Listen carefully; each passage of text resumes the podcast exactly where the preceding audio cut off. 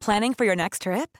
Elevate your travel style with Quince. Quince has all the jet setting essentials you'll want for your next getaway, like European linen, premium luggage options, buttery soft Italian leather bags, and so much more. And is all priced at 50 to 80% less than similar brands.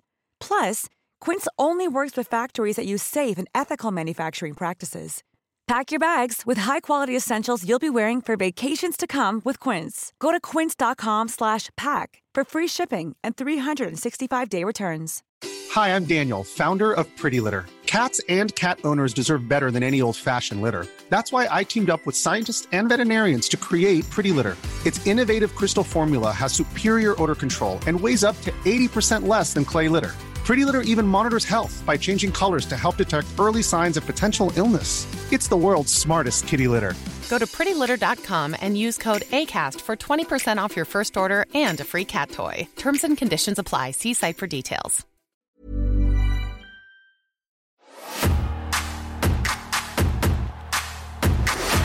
We're trying to end profuse sweating in our lifetime. Forget IRS. He needs our help. Right on the Hoover that one. Uh, yuckity yuck, Mc McMannequin. The British Bulldog is part of the new generation. You may all bow before King Mabel. Here it comes, here comes the jackknife. On lives the new generation and the World Wrestling Federation. Welcome, everyone, to the Cultaholic Classic Raw review as the other Cultaholic lads re- reel from Money in the Bank. We are here checking we've got money in the bank because it's the darkest era of the WWF. We are trudging through it. Who be we? I be Fake Geordie, radio presenter without portfolio, former Cultaholic heavyweight champion Tom Campbell, and I'm with the bear in the big blue bar cage, the head pen of Cultaholic. Doesn't need a pencil. He gets it right every time. He is Justin Henry, and he is off of America. Hey, Tommy, what's up? I'm good, buddy. How the devil are you, more importantly? I'm doing just fine, and in spite of this show that we had to watch. It wasn't um wasn't the finest hour for WWF this particular one. Did you enjoy some did you enjoy the fans return for money in the bank last night before we go any further? Let's just a little touch on some modern stuff.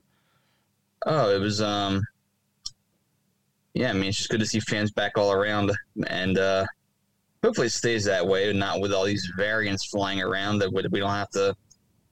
Although maybe it'll encourage a few more people to to get vaccinated instead of just trying to fly by the seat of their pants. It would you'd hope so. You hope this is this is a polite way where we go forward. I tell you what's the, the most exciting part about this is um, you might not appreciate to hear where because this is audio. You may not know, you may not be able to tell, but I am talking to you from in the offices of Cultaholic. We are we are back. We are beginning the journey back to, to normal life. The isolation station is closed, and this it, you know it's obviously COVID rates are going up in the United Kingdom, but it's Freedom Day. We are recording this on COVID rates going up. Well, hopefully the vaccine will be all right. It's Freedom Day, and there is a, a, a there is despite that small matter of COVID rates going up, there is a, a sense of hope in the air and it's just nice to be back in the office i've seen i've seen people in the office that i haven't seen in in probably about 18 months today How- justin. How tall is Andrew now? oh bless him. He's had a growth spurt while we've been away. He's now he's now five foot ten That's excellent. he's he's shooting up that boy it's brought a tear to my eye he'll be he'll be I knew he his- would grow in that sweater I got him for Christmas. He'll grow into it one day. I, t- I, I said he would. I said he would. But anyway, we can't revel in that. We are here to go back in time to 1995. It is a a, a show best left forgotten, apparently, um, for Monday Night Raw. But we're going to go through it. So this is your first time here. Welcome in. Justin Henry and I, it is our job to critique every single episode of Monday Night Raw from the very beginning to the bitter end, either Justin's, mine, or the show's. And it could go on for quite some time. Uh, what, do, what we do before we hand over to Justin Henry to guide us through this week's episode of Monday Night Raw, um, I'm going to turn my volume up because I'm apparently very quiet. There we go. Is that better? Much better. There we go. Apologies if you had very low sound at the start of this. You'll just have to deal with it because it's teething problems, isn't it? So, what we do before we go into this week's episode of Monday Night Raw, uh, and Justin Henry will guide us through that, I'm going to talk us through what's been happening in the wrestling news in this week in 1995. Where and when are we this week, Justin, by the way? That is part three of the TV tapings from two weeks earlier. This is this aired Monday, August seventh, 1995. This was taped in anti-famed Louisville Gardens in Louisville, Kentucky. So, we're, we're, this is so this is the third set of tapings, did you say now? Yes. So we're getting we're getting to that beautiful part that we call the warmed up cold cuts of a raw taping, where we're just getting like the dregs of what is left and a tired crowd and even more tired wrestlers. It's three left behind candy yams at the end of the steam tray. it's a good time. These are the best ones. Um, this thin roster that we're dealing with, Justin, is only getting thinner. Uh, this week, Bam Bam Bigelow, who has been headlining some of the tours uh, against Mabel on the house show run, uh, suffered a hyperextended knee. He's been missing TV shows. So, therefore, we've had some WWF house shows headlined by either Mabel versus Razor Ramon or Mabel versus Savio Vega. That's where we're at today. Hopefully, they're offering refunds. I believe that is the alternative to the main event. But here's a, here's the thing: in the event that what what WWF tends to do is in the event that um, they have to um, they, they have to replace somebody at the top of the card. They'll always have the babyface go over to send the fans home happy. But they're really pushing Mabel at the moment, so therefore you're not getting that. You're not getting that. Instead, uh, you're getting disqualification or count out wins. Uh, just to, to, to, hopefully send the fans home happy because you've got to keep Mabel strong for SummerSlam, brother. Jeez, some dodgy shows at this time. The only way the fans go home happy is if they stayed home in the first place. That's the only way you go happy. just, just keeping the money and maybe I don't know having a pizza instead. Um, was on Cartoon Network. Oh, there you go. What would have been on Cartoon Network in '95? Uh, I think this is pre Dexter's Laboratory. Yeah, were, this is this is before the golden era. Let us know. Ed, Ed, and Eddie. Let us know by tweeting at JRH writing what was on, and we will remember this conversation. I'm sure. ECW is uh, tantalizingly close to being shut down, apparently. So, at press time, the future of ECW on the Sunshine Network and affiliate Liberty Cable was in question after the network decided to pull this past week's airings of the show due to an ooh, angle ooh, ooh. involving the Sandman, Mikey Whipwreck, and Woman. Justin, tell us about this angle. I knew you'd know. I knew know. I would. Okay, so it was Sandman versus Mikey. Sandman, Sandman had his points to champion. Mikey was the, you know, rising plucky underdog challenger. They had a Singapore caning match where the loser had to withstand 10 whacks of the Singapore cane. Sandman won, so Mikey had to submit himself to this.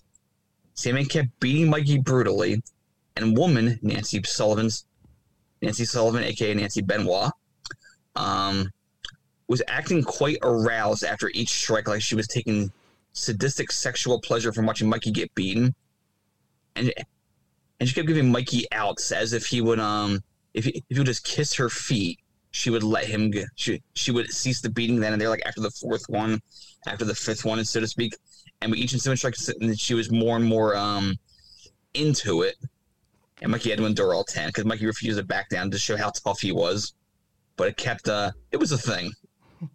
I'm really surprised that the Sunshine Network was upset with a woman getting her rocks off to a man getting beaten and offering to get her foot kissed to stop the pain. That doesn't sound very Sunshine Network, does it?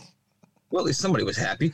Yeah, some. Do you know what? There is a special sect of the audience, and I ain't judging. You do what you need to do. You know, love conquers all a special sector of the audience that would have had a great appreciation for that. Uh, apparently, taken from a, a, scene from Natural Born Killers. There's some inspiration mm. from this. And you remember that all, all of EC Dub at this point was either Natural Born Killers or Pulp Fiction. It was. It was just. It was basically like Paul Heyman really into that kind of film, wasn't it? I think Pauline was just was just into that kind of enjoyment. Dirty boy. He was a dirty boy, as, we, as my dad would call him. He's a dirty boy.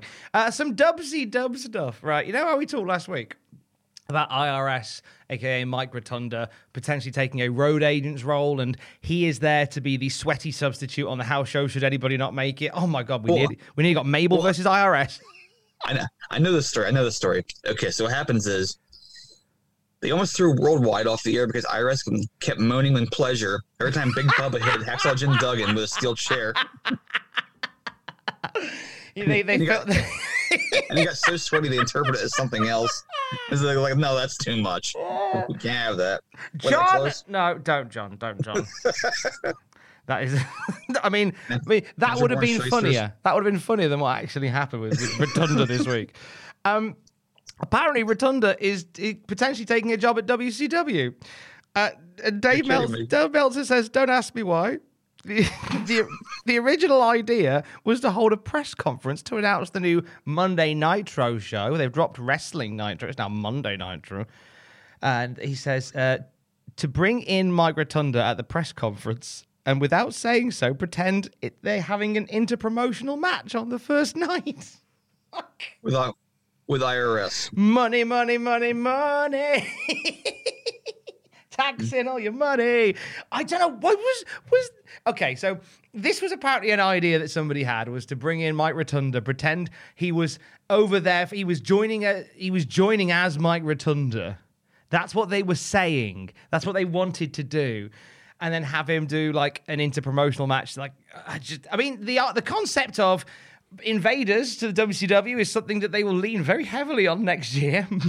but this is I'm glad they waited. IRS is the NWO. Mm. Potentially what we got. You, people, you know who I am, but you don't. As he wipes his brow. No, why? Wipes his brow. I'm here. Nor do I. so, would he would he be the new world body odor?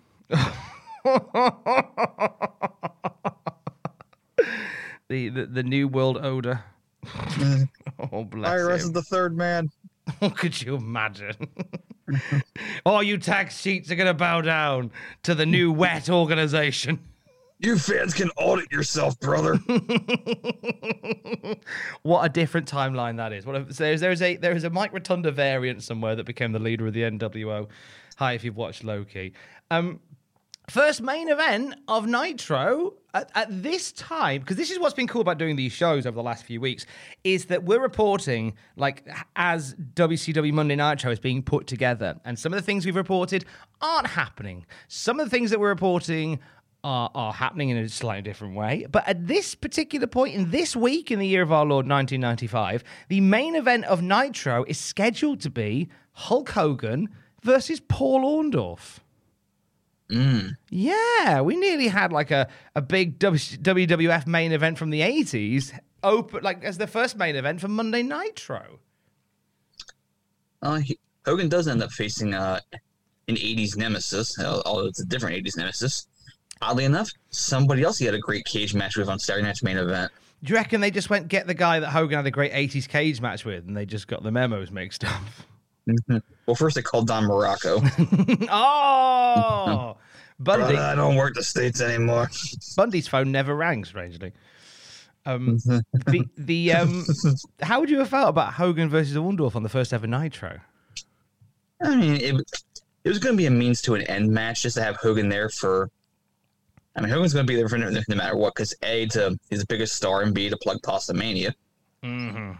But thankfully, it ended up being C to give us the big angle for the second night Nitro, which uh, we'll get there. We'll get there. We will all get there. Announcements. It won't be long now. It won't be long.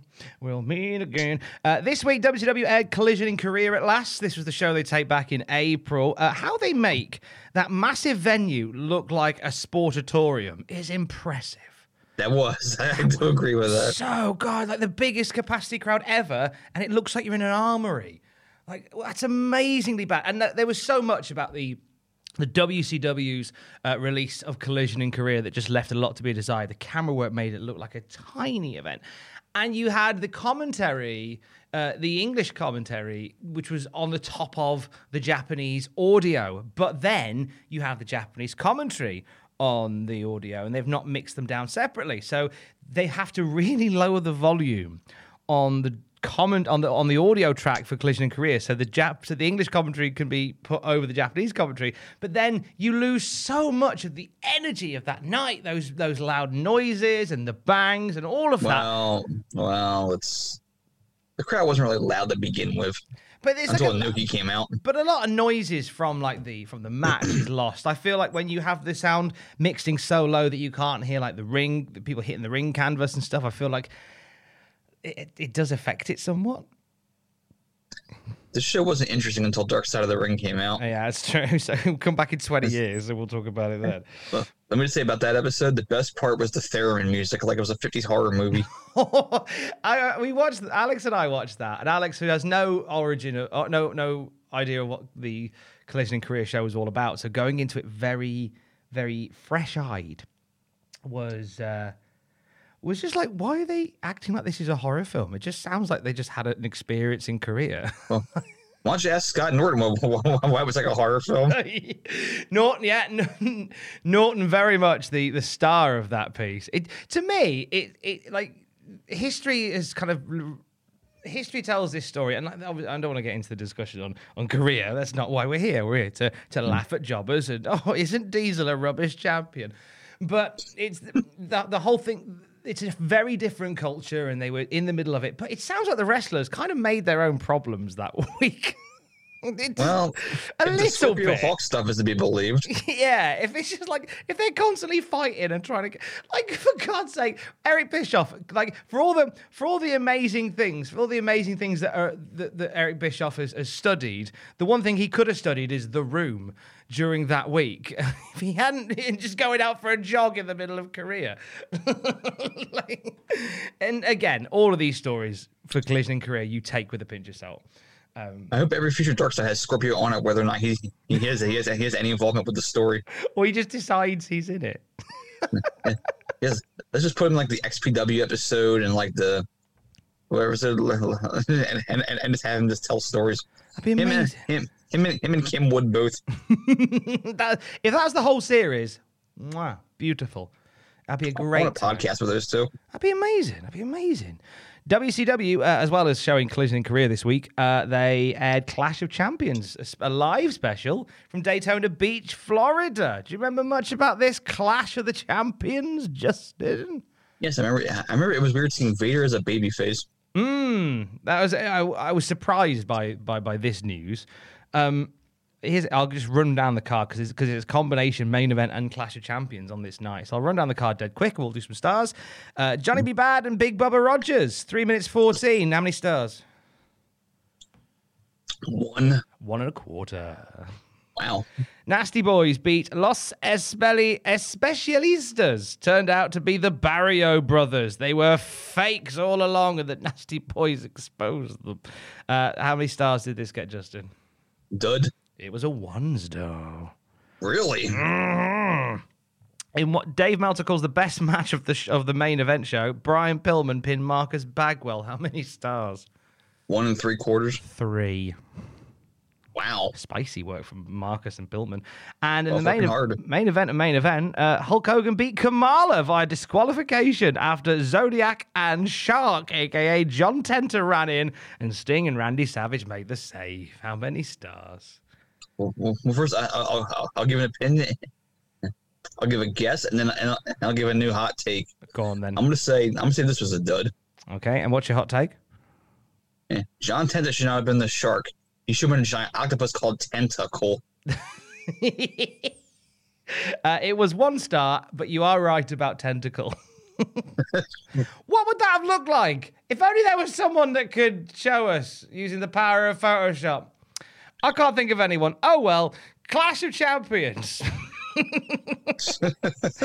um, opening match: Sting and Hawk beat Meng and Kurosawa. Um, Dave says it figures they take a guy with a legit wrestling credential, uh, such as Kurosawa, and make him into a martial arts gimmick, despite the fact he has no martial arts experience at all. He then says, "I don't know what planet Hawk was on, but it was the worst I've ever seen of him." How many stars did this get? My guess was a hyphen, negative one. Yeah, it was minus two. Oh, even worse. Mhm. It was a bad night for Hawk. Particular stink. There's only so much Sting can do here. Uh, Diamond Dallas Page pins Alex Wright. Uh, apparently, like, there's been a bit of a change of the guard behind the scenes at WCW, and they're not as into Alex Wright as the previous were. And Page pretty soundly beats him, and it looks like Page is off to do other things. But how many stars did this get? One and a half. Two and a three quarters. Okay. Uh, Renegade beat the man who could potentially headline WCW Monday Night Show Episode 1, Paul Orndorff. What did this get? Negative one. This was a dud. Oh, for Mr. Wonderful, the late Mr. Wonderful. Harlem Heat and Sister Sherri. Dick beat Dick Slater and Bunkhouse Buck and Colonel Rob Parker in 11 minutes. Now there's a there's a storyline bit that goes down here, uh, which we'll get to. Before we do, Justin, how many stars? One. Minus one. Oh wow. So Um, Renegade, Renegade was in the match that was better than two matches on this show so far. It's pretty. It's a pretty bad night. Do you know the Mr. story? Do you know the story here? Yeah, it's where Sherri gets a gets a knock on the head and she develops this sort of amnesic crush on Colonel Parker.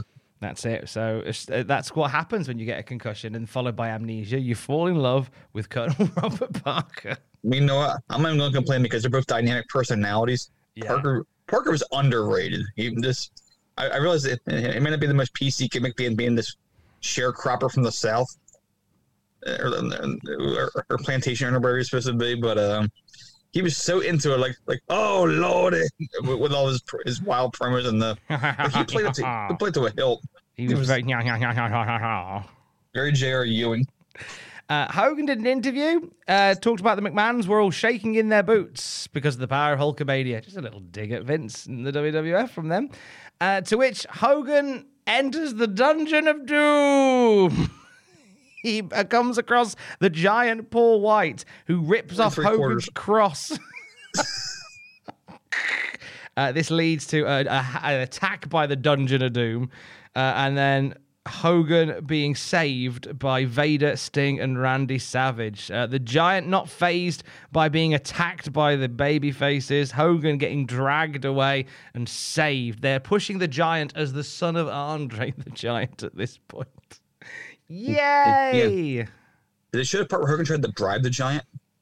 no, I, I, I don't. I didn't put that here. Did he try and bribe Wow. the Giant? Yeah, he pulled out three pennies from his tights and tried to give them to him. and giant looked at him confused, and Hogan said, "It's not locked."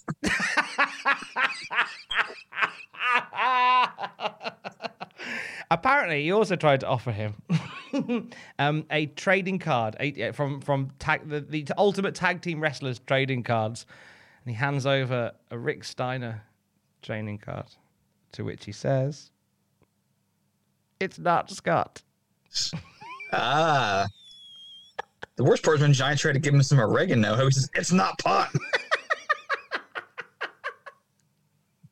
you can't hear Tom, but he is laughing.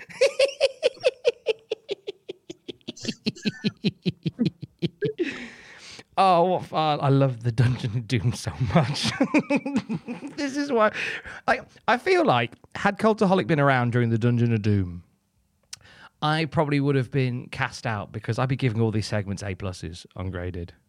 I'd have just like this is just this is this is my jam. This really Well, the question is, would you have been serious in giving those grades, or would you have been? Uh, I, I think everything I would have done would have been with my tongue very firmly planted in my cheek.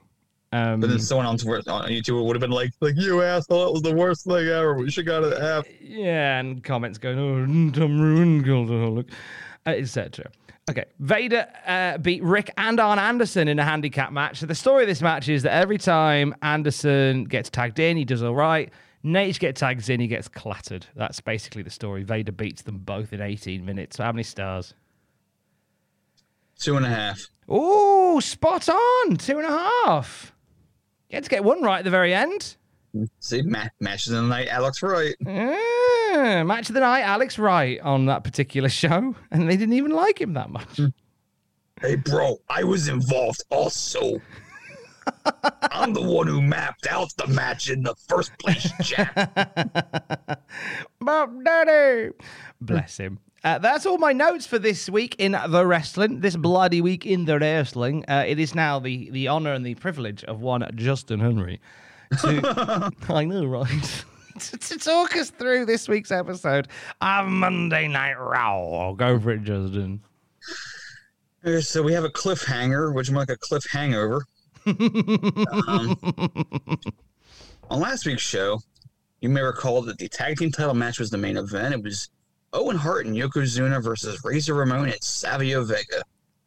And the match just ended because time ran out. Razor signaled for the edge.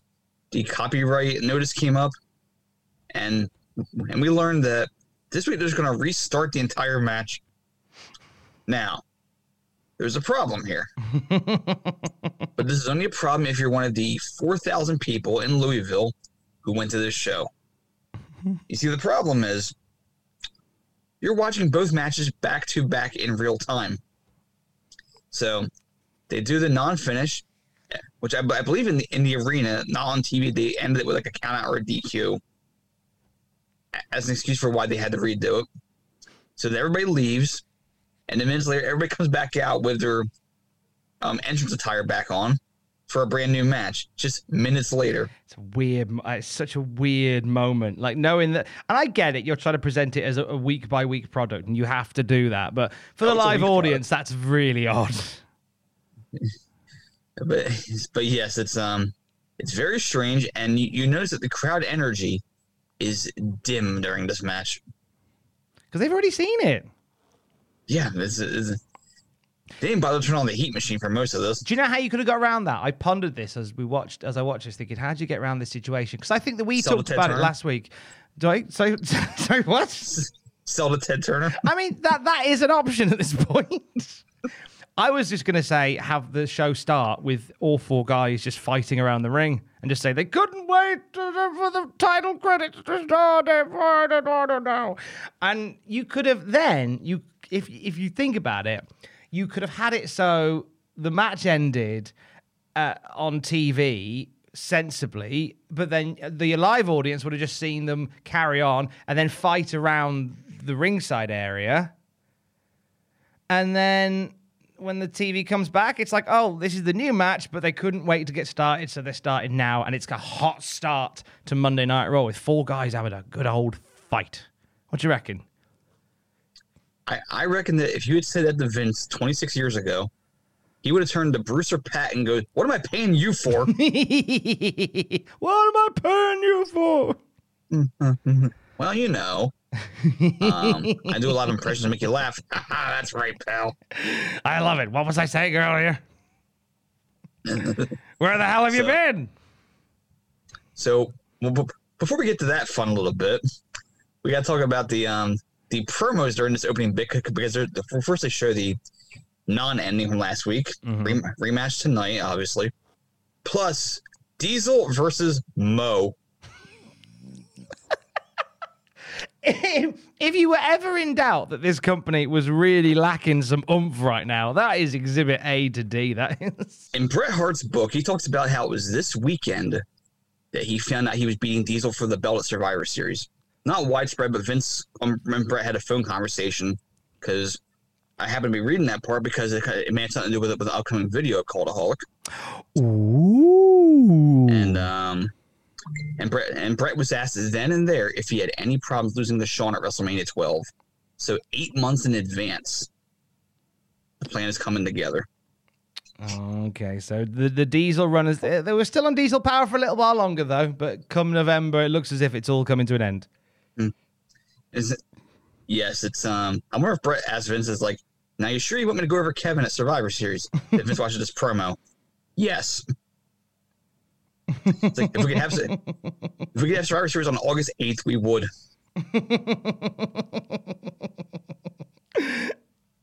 now I don't know whose fault that promo was, but well, they shouldn't have been here much longer.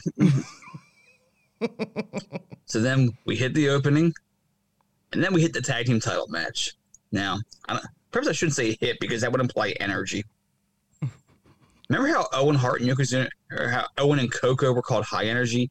Yes. Here they're low energy. this is minimal energy. Yes.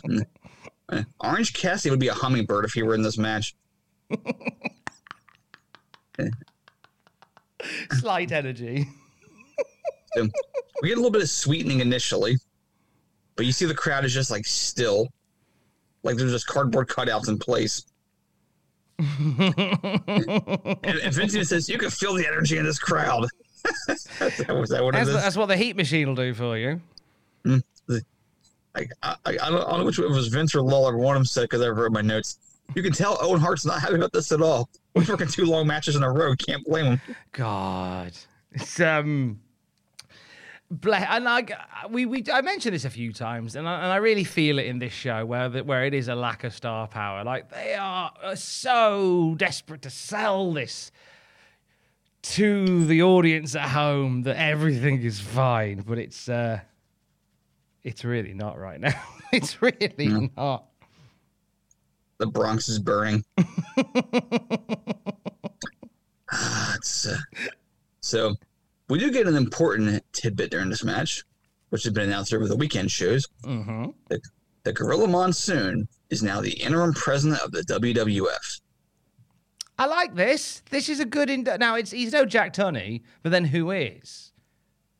But I like the inclusion of. Uh, you, you know, you're using a legend in this role, and I think Gorilla Monsoon is is is a is a good choice for it. You know, still Yeah. can still speak and has that authoritarian stance about him and really they want they it says in the observer they're looking for somebody who can be a little bit more hands-on in the role and Tunney was very limited. As much as I love Jack Tunney, he's very limited. He can't really do anything particularly physical in there. He's not very intimidating either. So as Gorilla Monsoon, you've got not intimidating. I mean, if he's coming at you with a sword, I'm going to run away.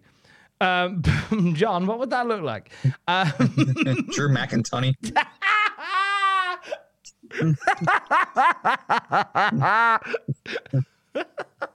this sword was it's the bird carved by the Canadian Rockies and the mystical monsters that live in my brain. Furthermore, I think Jack Tunney invented Monty Python. Jack Tunney's flying circus. In fact, I would have preferred Jack Tunney if if a match had been going on and he just cut it and gone, no, stop now, this is getting too silly. Ah, no one likes to laugh more than I do, except perhaps my wife and some of her friends. Come to think of it, everyone likes to laugh more than I do, but that's not the point. Furthermore, this match is getting too silly. Let's cut to some precision drilling. His fan base would be the further morons.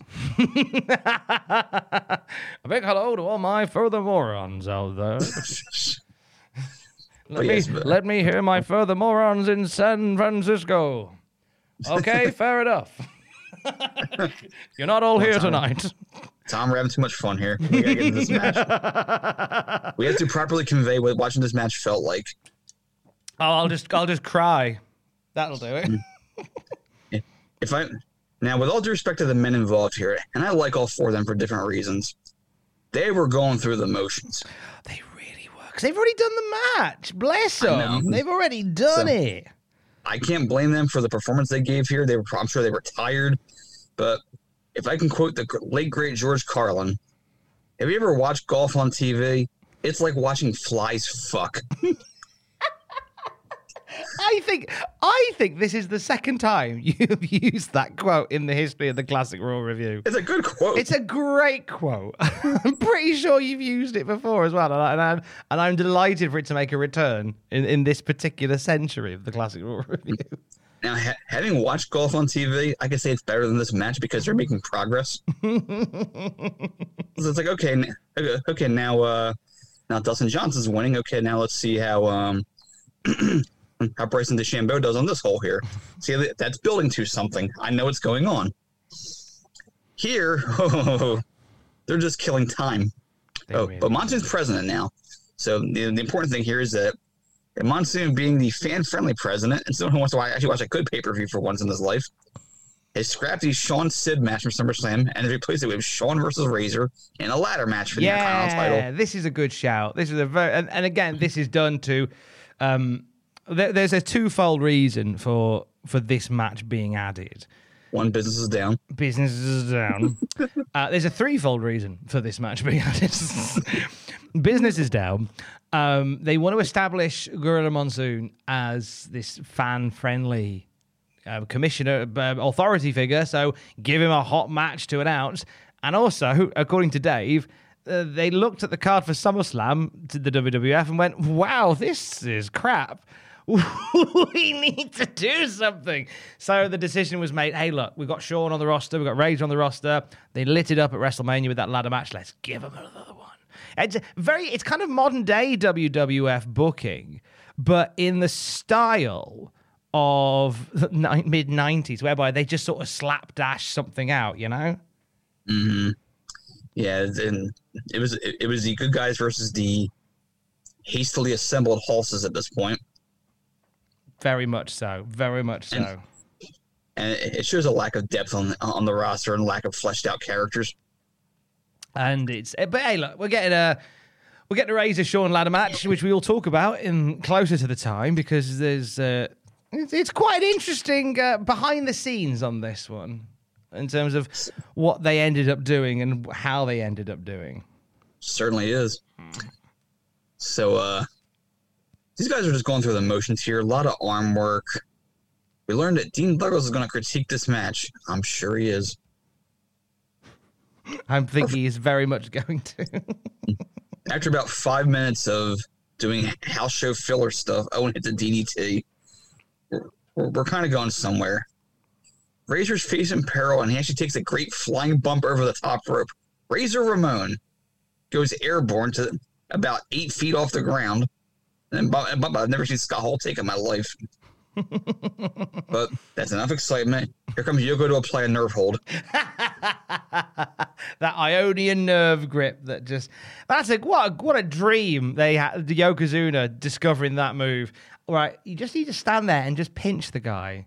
And just do that. He, that that counts. He doesn't have to do that. Just put put your hand on his neck as though you're posing for like a, a tandem photo.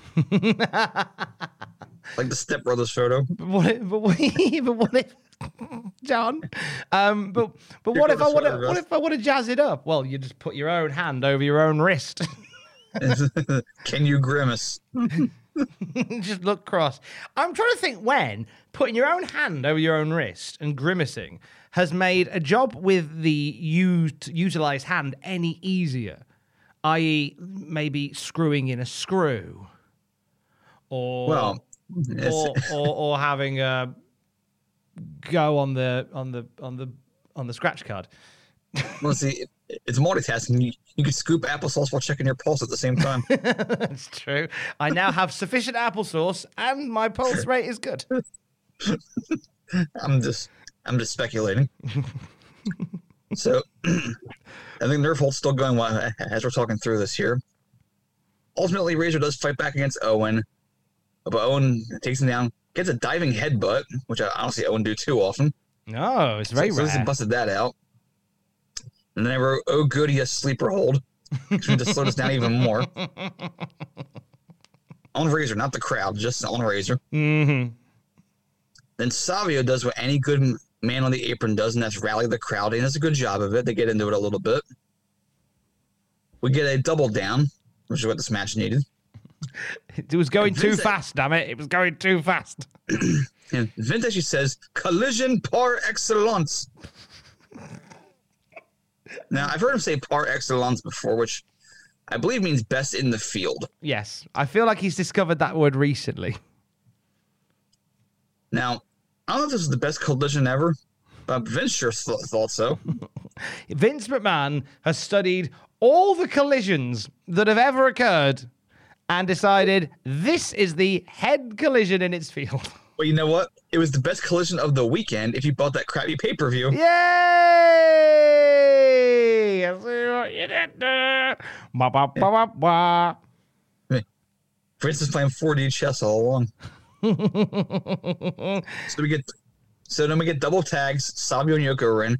Savio is is, is, is a house of mostly fire. It's clubbering away knocks Yoko down with a spinning heel kick. Crowd's getting into it now. Like, oh, we smell a title change. Then Yoko hits, hit the Samoan drop and a leg drop and wins. Now the the bit here when Razor went to break up the cover was very weird. Like he knocked out Owen Hart outside the ring and mm-hmm. saw the pinfall going down and thought I could dive straight through the ropes here or I can run to the other side of the ropes and slowly get in that side. and Well, decided for that. He, he's probably a little too fast for Yoko, so, he's got to like play along. Yeah, it's it would just it took me out of it a little bit to see him sort of trying to find a way to slow. I think if he'd still been brawling with Owen, you would have got away with it. You were, you were into it before the finish. Okay, metaphorically, it took me out of it. not literally. I was very much not into it, but it very metaphorically took me out of it. Tom, the horse left the barn at 901. we're, we're getting him back in there. The horse is in Texas at this point. The horse is eating its own feces and spitting at you. Speaking of fecal matter, we oh. go to the report card of Dean Douglas. Oh, this is getting this is a rough watch week by week, and like I started off with some high hopes for this because I know it gets a, it gets a rough deal, and rightly so. And I thought maybe he might, as weeks go on, maybe he might grow into the role. It might, but this is just tedious. It's only three weeks in, and I I hate it, but not in a good way. This is a man who who's acting like he's grading his paper. He's actually reading it, reading his contract, looking for an out clause. Paul, I may have made a mistake. Play my fucking P forty five. So, report card Dean Douglas. Our term of the week is teamwork. A word that Vince hates to hear because that implies duality and it's all about single stars.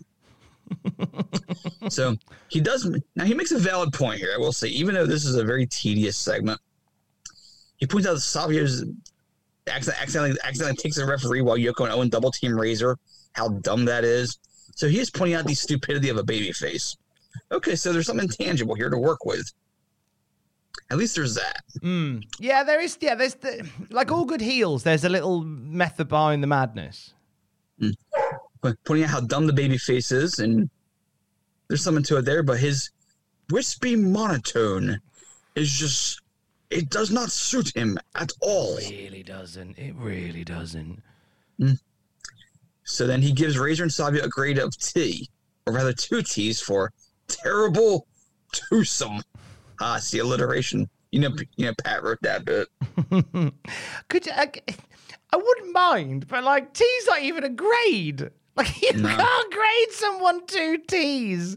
Like surely there's a better way of, of of doing this without having to make like a grade of T for terrible. Oh, who wrote Maybe this? just wanted some T. T for two. T for Paul, T for tea. Take me away from here, and, and I want to go back to ECW. we'll swear for food. He's making the money. I bet he must go home at night after these and just go, I'm just making the money. I'm just making the money. I'm just making the money. Every day I pray for a meteor. Speaking of wonderful gimmicks, we go on to Dr. Isaac Yankem's office. Yay! Now I remember. Now I wasn't watching wrestling at this point. This is my. Uh, Lucky you. I know, right? I was. This was my lapse time as a fan, which is what makes doing this show with my friend Justin Henry so much fun because it's like it's me as a lapse fan rediscovering discovering something for the first time. But for some reason, this sparked a little thing in my brain. I must have we. I must have been channel hopping, and I must have seen this particular bit because I remember the promo with the skeletons. So like every so as so as their I remember the promo with the skeletons. as said was so casually. I remember the promo with the skeletons. I mean, technically, every promo has skeletons in. We just don't see them. Hmm. But they, it's it was it was in the barbers. You describe it. You describe because you're better at the, this part. You than I said barbers? I did say barbers, didn't I? oh, full disclosure. Full disclosure. I this is a Monday. This is Freedom Day. We're recording Freedom Day. Um, and I stayed up to watch Money in the Bank last night. So that finishes about half four, and I've had about three hours sleep. And, Okay. and then I got I got graded done. I got news podcast done, and I packed up my desk and I moved across back to the office at the isolation station. So I am running on a little bit of not much sleep, and I spent the weekend back home. Alex and I had weekend back home with my parents. And whoo, we drank a lot of drink. Um, it's, it's a little hobby that me and my mum and my dad have introduced Alex to, which is drinking lots of champagne. And it's been a very decadent weekend. So apologies if I every so often refer to a dentist as a barbershop, or as I did in graded on two occasions, refer to the briefcase as a belt. So just Are remember you this trying is to piss Vince off? I think I am, apparently. Just remember, this is all free. This is all free. You're not being charged for this. You can't claim a refund. This is all free. Well, okay, so Yankem and Lawler are in this vignette, and the guy is in the dentist chair. Barber's chair. Yes, yes. Isaac Yankem, medieval barber. Theodoric of York. Sweeney Todd, demon dentist of Fleet Street. Okay, that, that, that's actually kind of cool. So the guy's getting X-rays done now. I went to the dentist last week, and I had X-rays done. They give you this big layover, almost blanket-like lead vest they put over your body. You know, because of radiation. And Yankem, and however, th- this poor patient does not have one on. Lawler and Yankem have them though. Lawler's just holding his up while the guy has no. So they're they're giving this guy cancer. Do they still do it? Because I've not had I've not had that kind of X-ray at my dentist for ages. They still do the thing where they give you like a bit of lead here, and then the dentist goes, "Okay, I'm just gonna go stand behind this wall. You'll be fine though." I haven't gotten sick yet. um, actually, the um, the the hygienist was in the room, just kind of moving moving the uh, little boom camera thing around at different points, and I had to bite down different parts for different teeth, and I got to watch him come up on the little monitor. I'm like, oh, that one's gonna need to work. Oh, that one's actually not bad. It's better than I thought it was gonna be. It's like a tooth ultrasound. Oh, it is. It's um. But yeah, yeah, get X-rays done once in a while, and that's um. But they do give you the vest, and this poor bastard doesn't have one. now, just to just to show all of us at home what is going on here, in case we're so dumb we can't figure it out, and if we're watching this show, we might be dumb. Um, every time Yankem takes the uh, the X-ray photo, the screen alters the, the, the indicator, like the, the whole skeletal effect of everybody in the room. It, it grays and it shows like the um, you know, you know what I'm trying to say. Like like the, it, it filters like it shows like like the everyone's skeleton every time there's a photo taken. So kind of it kind of takes away from the reality. I mean, this whole show does obviously, but it takes away from the reality of it all. it's this cartoon villainy. It's yeah, it's eh, this is what w, WWF is about. Still, they're still in this cartoonish era. They can't quite let that go. And uh, you know, somebody in like a special effects department had a lot of fun making this. Oh yeah, they were having a blast. It's, you gotta get job satisfaction somehow, Mm-hmm. and they let you drink on the job most of the time. So do what you got to do. so Bret Hart versus Kane is happening at SummerSlam then. Yes, Nova Kane, Hart- if you will. And Bret Hart is fighting for, for, for the unwilling cancer recipients of Isaac Yankem's office. Have we had the? It might have happened on Superstars or Wrestling Challenge. No, Wrestling Challenge isn't it?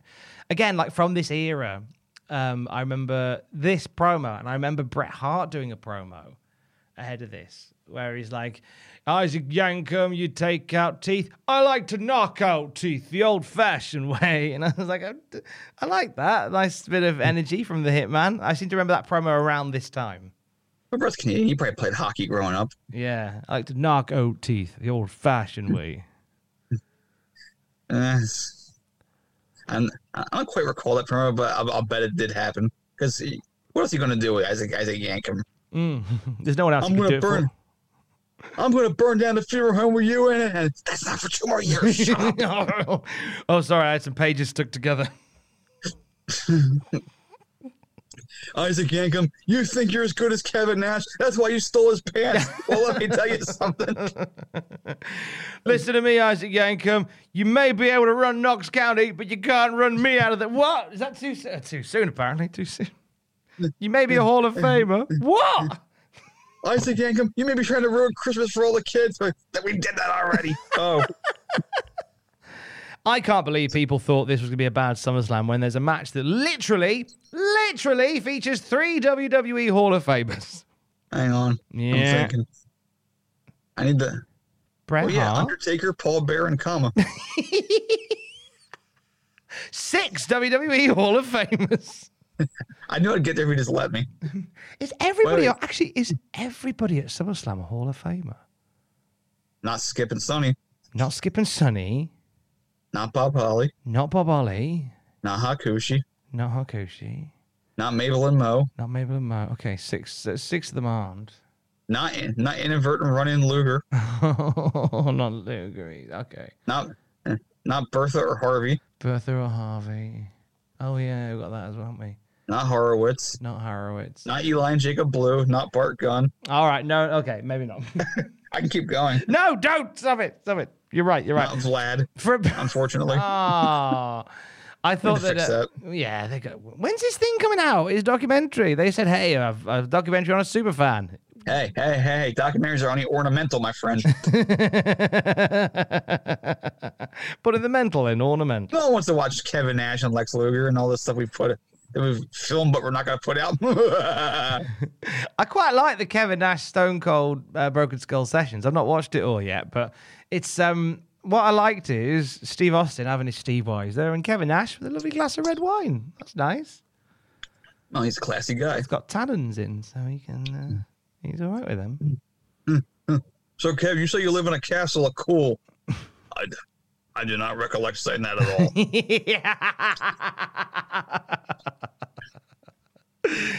Why was a castle of cool not a thing? I should. It should have been a talk show, a wrestling talk show. The Castle of Cool. Welcome to the Castle of Cool. Let's lower the drawbridge for our guest Barry Horowitz. It would have happened if I'd have been there. Like a horrible, like like Ed Wood drawbridge effect. One of the chains breaks. and Barry Horowitz just clips into it. 1995 in a nutshell. Damn it, Barry. Fatu versus Tony DeVito. 95 in a nutshell. Fatu is here to make a difference. Clearly, did not get through to DeVito, who joined a street, a street gang four years later and shaved his head. Fatu Fatu's like the anti fiend. Makes everybody much worse. Fat lot of good you did, Rikishi. so Fatu kicks his ass while wearing a beanie. I made sure to write those words in that exact order. Beanie stays on the whole time. We learned that Shawn's facing Lawler next week Intercontinental title match. We get this um nice spot in the corner where, where DeVito slams Fatu's head on the buckle, which is dumb because it doesn't work. Turns, gets a big super kick. This is, this is actually a slow squash for what it should be. Yeah. And Fatu's being very methodical for some reason. Although he does bust out a freaking diamond cutter. That was nice. Like a diamond, like a like a nice running diamond cutter as a finish. I feel Yeah, like right. everybody is used. Like I, this is kind of one of those finishes they seem to give to people who don't really have a finisher. Because didn't Hunter Mm-hmm. Helmsley bust this out a few weeks back? Yeah, yeah. He, he had the original cutter. Mm. Yeah. Fatu, Fatu has what has what they call in, in a video games the Samoan neck breaker, which is a freaking diamond cutter. Oh. But yes, he uh, he cuts DeVito, goes up top, hits a flying splash to finish his, his old head shrinker finish. And Vince uses this time, and this is quite opportune, to go into a fundraiser promo. Hey, if you're if you're out there looking for to use us for a fundraiser, we we happy to help because we'll help we'll help you make a difference. Like Fatu makes a difference in the streets of San Francisco. Now there is some reasoning, some method behind the madness for Vince McMahon at this point being so high on doing fundraiser stuff, isn't it? And it, it's all just exposure for them, isn't it? Being they're being seen as the good guys. Mm-hmm. Is it a tax write-off as well? I feel like it might be a tax write-off. Well, uh, IRS is gone, so the coast is clear. Yay! I feel like there's. I feel like uh, now IRS isn't in the picture. They can shave some money off the bottom line. They go, "Oh, it was a charity event." Uh, Many they show Diesel these endeavors? Here's Diesel playing baseball with the cast of Eight is Enough. and they're doing it to raise money so every kid in the Tri County area can afford a scooter. The reason why you buy new peep booths for the local adult adult bookstore. We here at the World Wrestling Federation are proud to supposed to support eggs part. for dogs. Make sure that every dog in the Tri County area can have an egg. They're trying to eliminate highway profanity like Super Dave did. have, have, have, have Diesel sing King of the Road on top of a bus. That charity would be called the that charity would be called the Hit and Fun.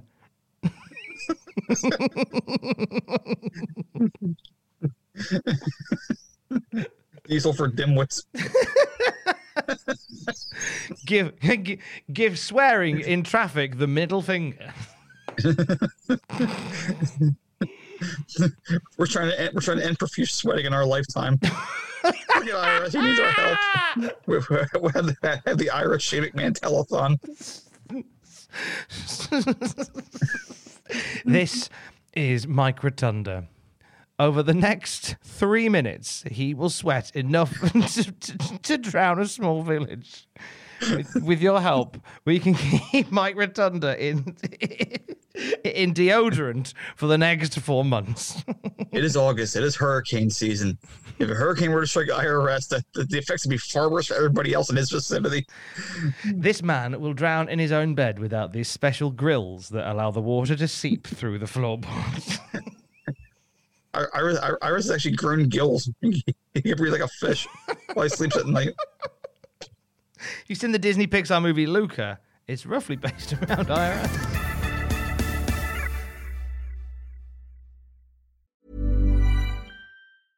A lot can happen in the next three years. Like a chatbot may be your new best friend. But what won't change? Needing health insurance. United Healthcare Tri Term Medical Plans are available for these changing times. Underwritten by Golden Rule Insurance Company, they offer budget friendly, flexible coverage for people who are in between jobs or missed open enrollment. The plans last nearly three years in some states, with access to a nationwide network of doctors and hospitals. So, for whatever tomorrow brings, United Healthcare Tri Term Medical Plans may be for you. Learn more at uh1.com. Hi, I'm Daniel, founder of Pretty Litter. Cats and cat owners deserve better than any old fashioned litter. That's why I teamed up with scientists and veterinarians to create Pretty Litter. Its innovative crystal formula has superior odor control and weighs up to 80% less than clay litter. Pretty Litter even monitors health by changing colors to help detect early signs of potential illness. It's the world's smartest kitty litter.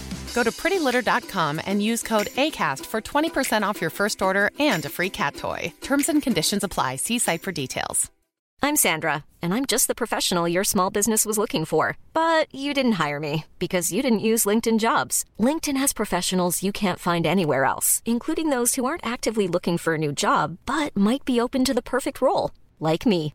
In a given month, over 70% of LinkedIn users don't visit other leading job sites. So if you're not looking on LinkedIn, you'll miss out on great candidates like Sandra. Start hiring professionals like a professional. Post your free job on linkedin.com/people slash people today.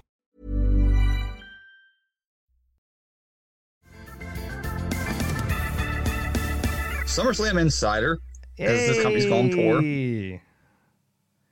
Todd dressed like a movie usher for some reason. He looks very because he's about to interview Gorilla Monsoon, who's put his best his best top on, his best trousers on. It's like, it's like, Gorilla doesn't have, any actual authority, right? No. And he goes and puts on his evening at the improv sweater that he's had on for the past six months. So, and so Todd runs down this this thing that's in shambles that we call a SummerSlam card. Um, Diesel versus Mabel for the world title. Uh, he calls it Diesel's sixth pay per view title defense. It's actually his fifth. I had to look it up. You were wrong, Mister. So where they got that from then? I don't know. who- I don't know what who the source was, but let's see. Bret at the Rumble, Shawn at WrestleMania, Sid at the first in your house, Sid at the second in your house. Now we got SummerSlam with Mabel. That's his fifth. Did he not defend it at King of the No, he didn't defend it at King of the Ring, did he? No, it was it was him and Batman versus Sid and Tatanka in the Boredom Tag Team Title match. That was it, the main event Tatanka match. That was the one. The main event Tatanka match. That's you know you're in a good place. You're saying that, that exact main event Tatanka. Shout out OSW. Love those lads. Mabel cut the promo. It- it's just more emphatic yelling. It's just scripted lines of just about royalty and bowing down and all that wonderful stuff Mabel talks about. then we hear about Shawn and Razor. Yay, that's good. That's going to save the show. Yeah.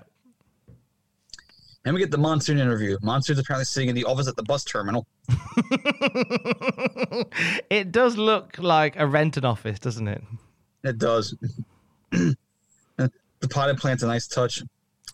He he insists upon the interim label for some reason, something about no, no pressure on him or whatever. I don't, I don't know what, Okay, what I got from this was he was work shy. and by being interim, he doesn't really need to commit to anything, and he could he can take his foot off the gas a little bit because he came up with some some hokum about oh, there's no politics then. I you know I don't have any favoritism to management or the lads if I'm interim. Well, no, just if you it wouldn't make sense. What if if you're hired to be the full that do that role full time? You have to immediately show respect to management.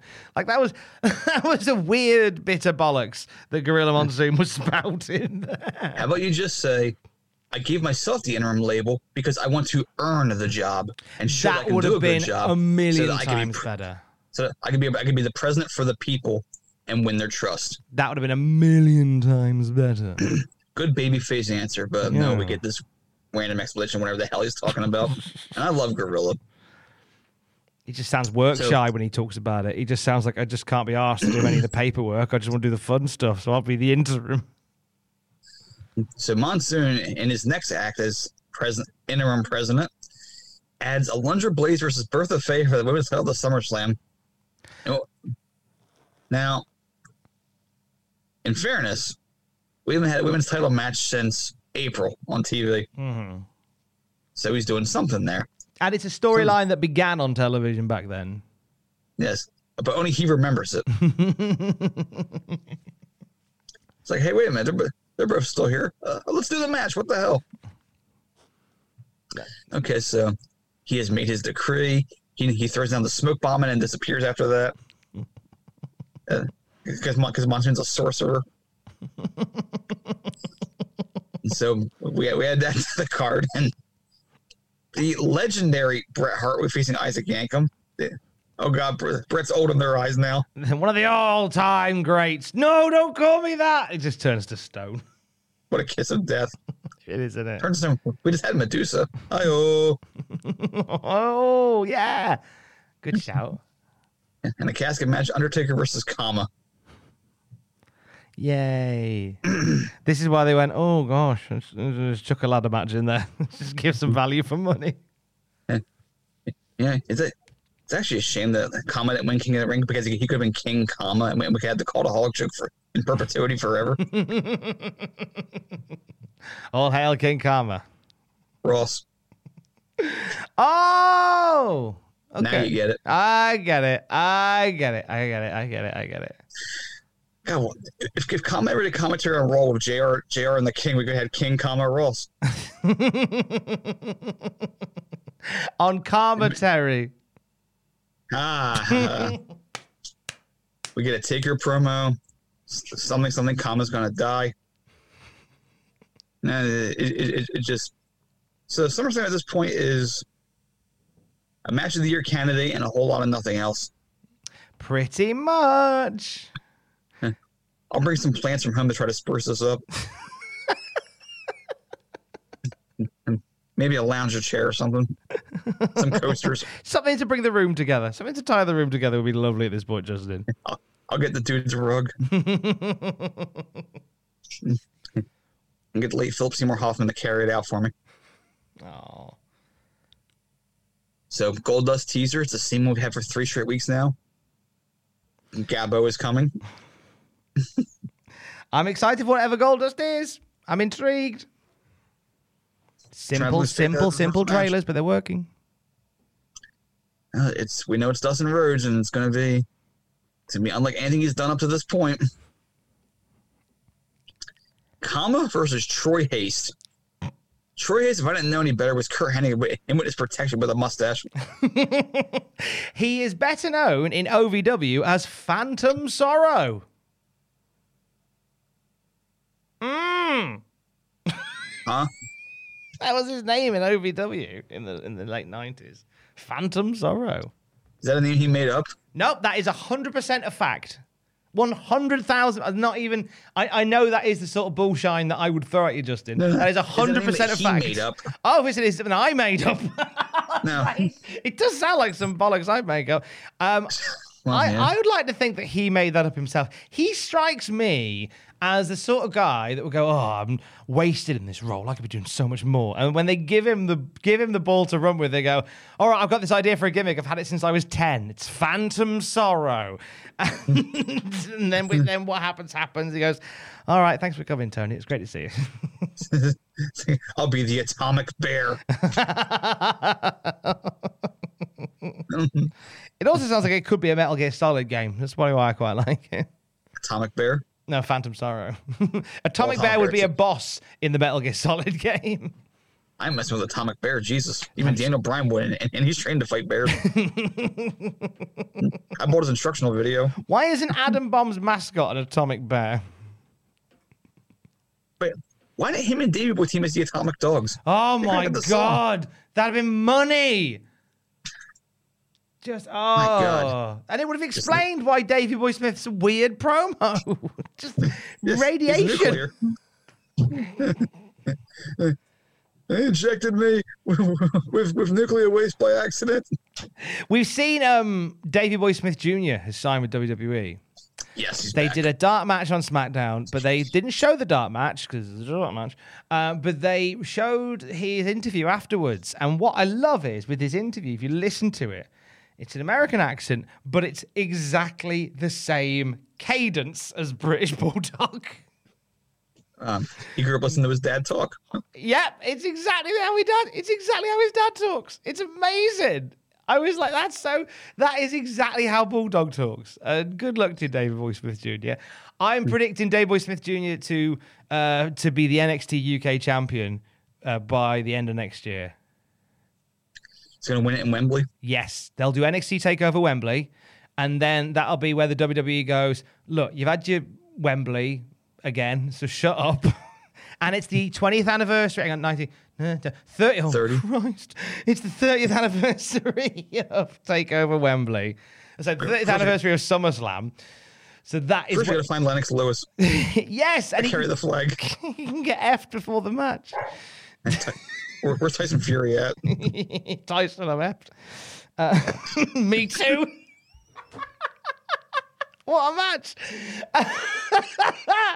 yeah, so I'm I, my prediction, my long prediction is they'll they'll mark the tw- 30th anniversary of SummerSlam '92 with NXT UK takeover Wembley, and Davey Boy Smith Jr. will become NXT Wembley UK Arena, champion. right? Oh, the arena. Heck, not the stadium. Christ, Christ! I was at the York Rooms, and I could dare myself think it would sell out Wembley Stadium, and I and I love bloody Ilya Dragunov and Rampage Brown and Amir Jordan. They're not selling out Wembley Stadium. I'm sorry, lads. You have a match where two guys can't punch each other in the face. Yay! Wrestling. If only you hadn't fired Matt Martell, you could have been Rick. Oh, that just just just recreate every match on that card. Every match yes. on that card. I interviewed Virgil, and we mentioned SummerSlam '92. Did you now? I. He was. It was an interesting interview. Um, he seemed quite keen to talk about meat sauce and and spaghetti and and how big his penis is. Um, to the point where I just thought I'll just throw my questions out. This will be fine. So I mentioned I said SummerSlam '92. When you came to the UK, where did you go and eat? Was my question because this is where the interview got at this point. His answer was SummerSlam. I fucking kicked Nailz's ass at SummerSlam. Yeah, you did. Where'd you go to eat? I I had Olive Garden from Poughkeepsie delivered. I was like, okay, that's that's great. Thanks, thanks. Yes, it was special Grubhub they had in 1992. Where they shoot out of a missile silo. He has he has threatened to come to the UK though, so I'm quite excited. He's threatened to come to the UK. yes. He wants to come and do a one man show. I think he wants to sing Oasis live on stage. Mate, the, the, if you wish to hear the interview, it's on the it's on the podcast feed. Uh, please go check it out. It's uh, it, it's it's a treat. You won't get much from it uh, in terms of gossip and juicy news and salacious detail. It'll just be it's just Virgil going off on one for fifteen minutes.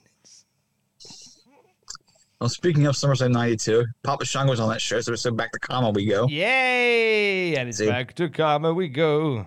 That's, that's how you segue. Mm, beautiful. So, so then Sid calls in, as I now realize that Sid and Kama were the ones beating up Hogan at the end of WrestleMania 8 before Warrior ran in. So Nothing excites me more than Sid calling into a show. Do you know why he called in? Why, Tom? Because there was rumor and innuendo this week that Sid had been fired from WWF. So the whole purpose of this call was to make sure that those rumors were quashed because they very much are still working with Sid. With him being taken out of the match at SummerSlam, everybody thought, oh, maybe, you know, Sid's leaving the company. So Vince was keen to do something to put Sid back in the in the center of the of the picture, and that's where this this phone call came in. So there you go. Is that why there was no AOL plug this week? Because like, damn the internet. Yeah, forget the internet.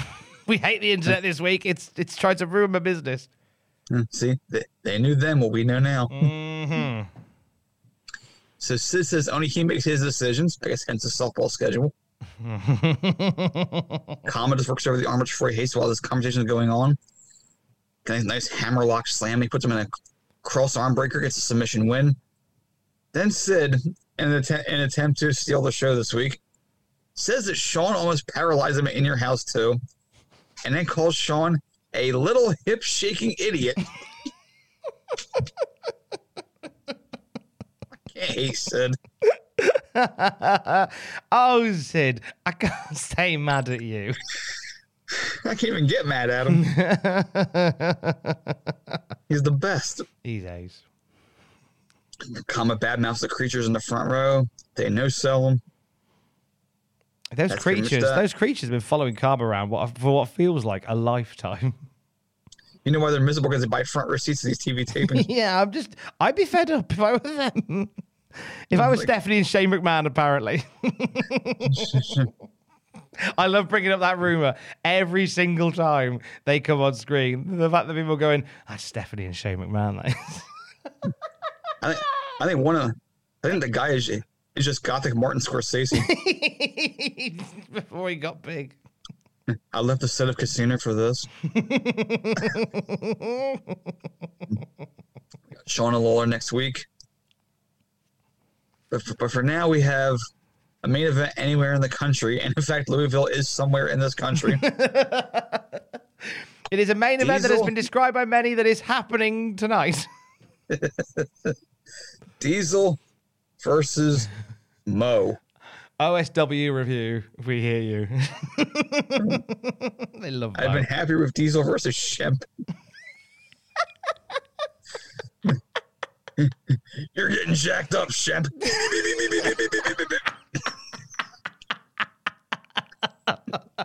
You're welcome for that. Oh, this this show is so bollocks. It's brilliant. Hey Mo, Diesel's really kicking your brother's ass out there. Shut up, idiot. Why do? The Stooges would save this company if it was a real Stooges. No one took bumps like Curly did. Oh Christ. Can you imagine like, like someone getting clothesline and then doing the curly shuffle on the mat? I, I'm surprised I haven't seen it happen. I, I- I bet someone's done it at some point. Zack Someone's. Ryder's done it at some point. Um, yeah, yeah. or Santino. It's the Stooges are timeless. Mm, they are our time. Stooges are great. They are. They are. They are over time. I'm just. I'm just being obstinate. I, I do like this. Uh, there's But- their but- but- but their, you their, their place in history is sealed. Greatest comedy group ever. Until Joe Besser came along. But we ignore that part. So Dud's at ringside. He's got an HBK shirt on. Now, this T-shirt, I want to just touch on it because old Didinsky, the the WWF shop guy, has this mm-hmm. T-shirt and it's got Shawn Michaels in the middle and it's got words all around it. Barry Didinsky says this is a T-shirt that contains quote all of Shawn Michaels' famous phrases. I'm not, I don't lay down for anybody. No, not that, not that, not that. I mean, I mean, you'd be forgiven for thinking that's not the case. So, let's go through some of apparently Shawn Michaels' most famous phrases. So, some of these are fine. I'm just a sexy boy, and I'm not your boy toy. That's on there. That's fine. Um, pin 'em. I mean, he must have said it because that's how you win a match. Michaels is in a whole different category. When do you say that one? punishing effectiveness. I've okay. This this is potentially problematic. I've been looking good since I was twelve. That's on the t-shirt. I don't understand. And at the bottom, at the bottom, it's meant to say God's gift to women, but I don't know why, and I can't think of why. The EN has been blacked out. Like there's like a piece of tape or something to get rid of the EM. So it just God's says gift to Wom. God's gift to Wom. God's gift to Wombats. I don't understand why. Why putting women was offensive. They had to take it out. I don't know. God's gift to Wombats would be good for um, like a Sh- Shakara gimmick or something. I'd be perfect if this was a Shikari. but I don't know whether they set out to make sure Michaels God's gift to wombats. If I were to buy that shirt for someone for their birthday, that'd be like me going on Cameo to find find like, like okay, who does that person hate that I get them a cameo from? That's pretty much it. That's it's just an awful t-shirt. It's an awful t-shirt. Just shit in a box and send it to someone. You might cheaper. as well do. The postage and packaging will be less. Yeah. AEW's been accused of being a t-shirt company. The movie clearly wasn't. I'd rather be a t-shirt company than than whatever Barry, whichever company Barry Didinsky's hawking. he holds a shirt up. You're fired, and with good cause. Just to tie it into a Simpsons reference of that year, '95, actually. There you go. So, as soon as Diesel's horn blares, Vince is like, "Yeah!" Here comes the main event. Vince went, Vince went 0.9 Pacino on that one. Ooh, Big Daddy, cool. The monstrous Diesel. Ooh.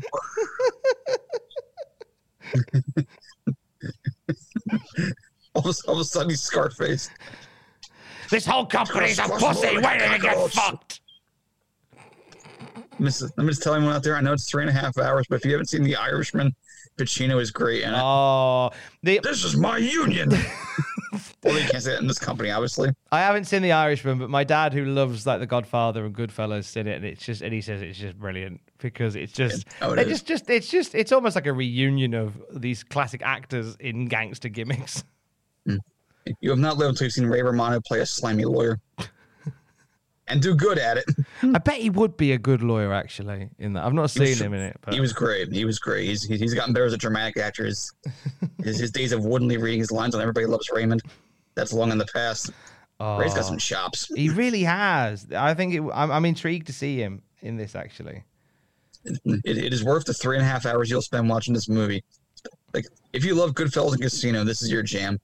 okay, okay. It's, it's long, but it's worth it. So Mo, Mo, Mo gets early control off a cheap shot. Talking of long but worth it. Um, long, yes. But now, I, I wrote, I wrote here that Mo gets early control off a cheap shot. I should not have written that. What I should have written was Diesel squashes him in nine seconds because he is the champion and Mo is the sidekick. He's the lackey. Yes, this is like Raven sending Lodi at you. Why is why is he getting so much in? Why is Lodi beating up Goldberg? Are they? Are they? Is there somebody in the company potentially thinking maybe Mo is the breakout star here? Well, that pseudo moonsault he hit it in your house too. Maybe they thought there was potential. Maybe they did. Maybe they went. But this also He's the guy. that's right.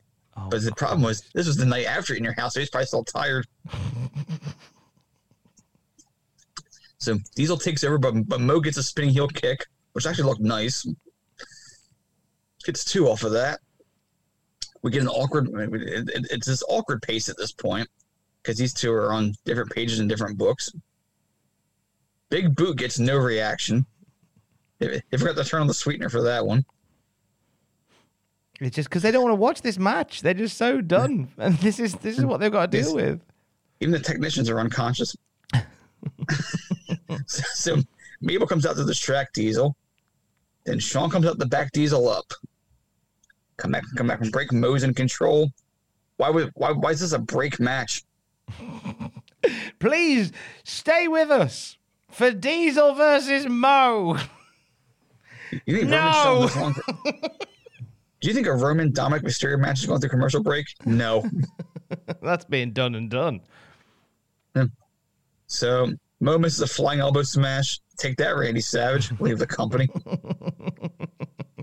Diesel gets the side slam, then gets the big boot.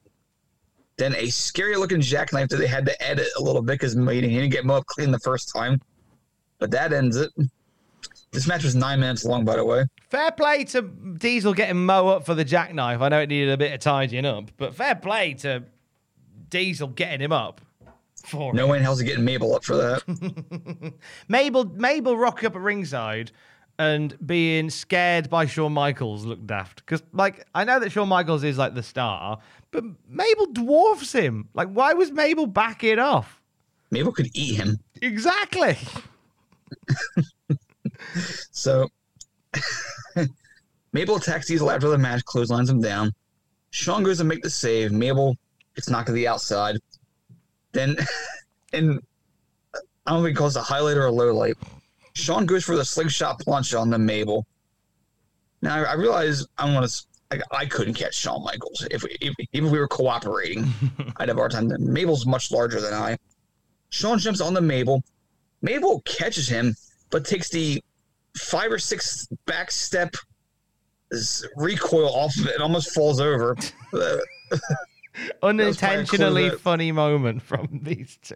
yes, it's, he didn't catch him clean. he, he runs Shawn back first into the post twice, like he did the Diesel in your house too. We're supposed to think Shawn's career is over after that because we're selling it like he's dead. Now, I remember this as a kid for one reason. I was a Shawn Michaels fan, and my brother, who was not a Shawn Michaels fan, had to twist the knife a little bit by saying, Look, Shawn's got a bald spot. Oh, no. And so then Boo your uh, brother. my, my brother's an asshole, but it's par for the course. I'm an asshole to him too. So watching this back all these years later, I, I remember this like it was yesterday. Look down and sure enough, I could I could see a little sliver of flesh on the top of Shawn's head where there was no hair, and it was like, God damn, it's just like yesterday. Oh. Meanwhile, Lawler rebels and Shawn being hurt. Shawn's getting upset on the back. Lawler's taunting him. Shawn's yelling at him, trying to build the next week. And that's your show. Yeah, because it's Lawler and Shawn next week. So Lawler sort of finishing by giving Shawn Michaels some grief was was the probably a, a sensible way to end it. Let's focus on that and not the Diesel versus Mo thing that just happened. Yeah, so let's, uh, take our minds off that immediately. I just I I agree with you. The amount of offense that Mo got in this match did not make sense. It did not make sense. If Mo's not facing Shawn for your Continental Belt at SummerSlam, then what the hell was the point? Exactly. How many weeks out are we from SummerSlam? We have three more rolls. Three more Raws I'm, to I'm, go. I'm sorry, wait, wait. Two more rolls. Two more rolls. Oh, two more Raws until we get to SummerSlam. We will be doing a watch along of SummerSlam as well. There'll be special guests involved as well, which we'll talk about a little closer to the time as well. Uh, if you have enjoyed this, do check out our YouTube channel because uh, an, an amazing episode of Behind the Match dropped over the weekend, which is all about. Um, this was this is some of your was this your fine work, Justin Henry? I believe it was. It's my series, yes. Well, mine and Sam's series and Matthew Stewart, our fine editor. and it's all about the uh, the, the cash in at WrestleMania 31. and everything that led to that moment. For I was supposed to be Roman's night, and it was not Roman's night.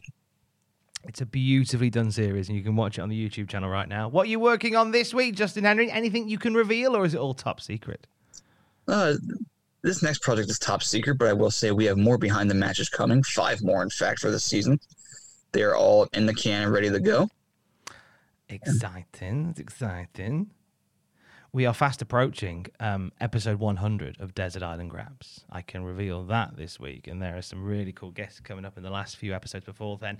One of them will take place in a studio face to face for the first time in a million years, which I'm very excited about. I mean, doing them over Zoom has been great because you can talk to anybody all over the world and all that, but I do miss sitting opposite somebody.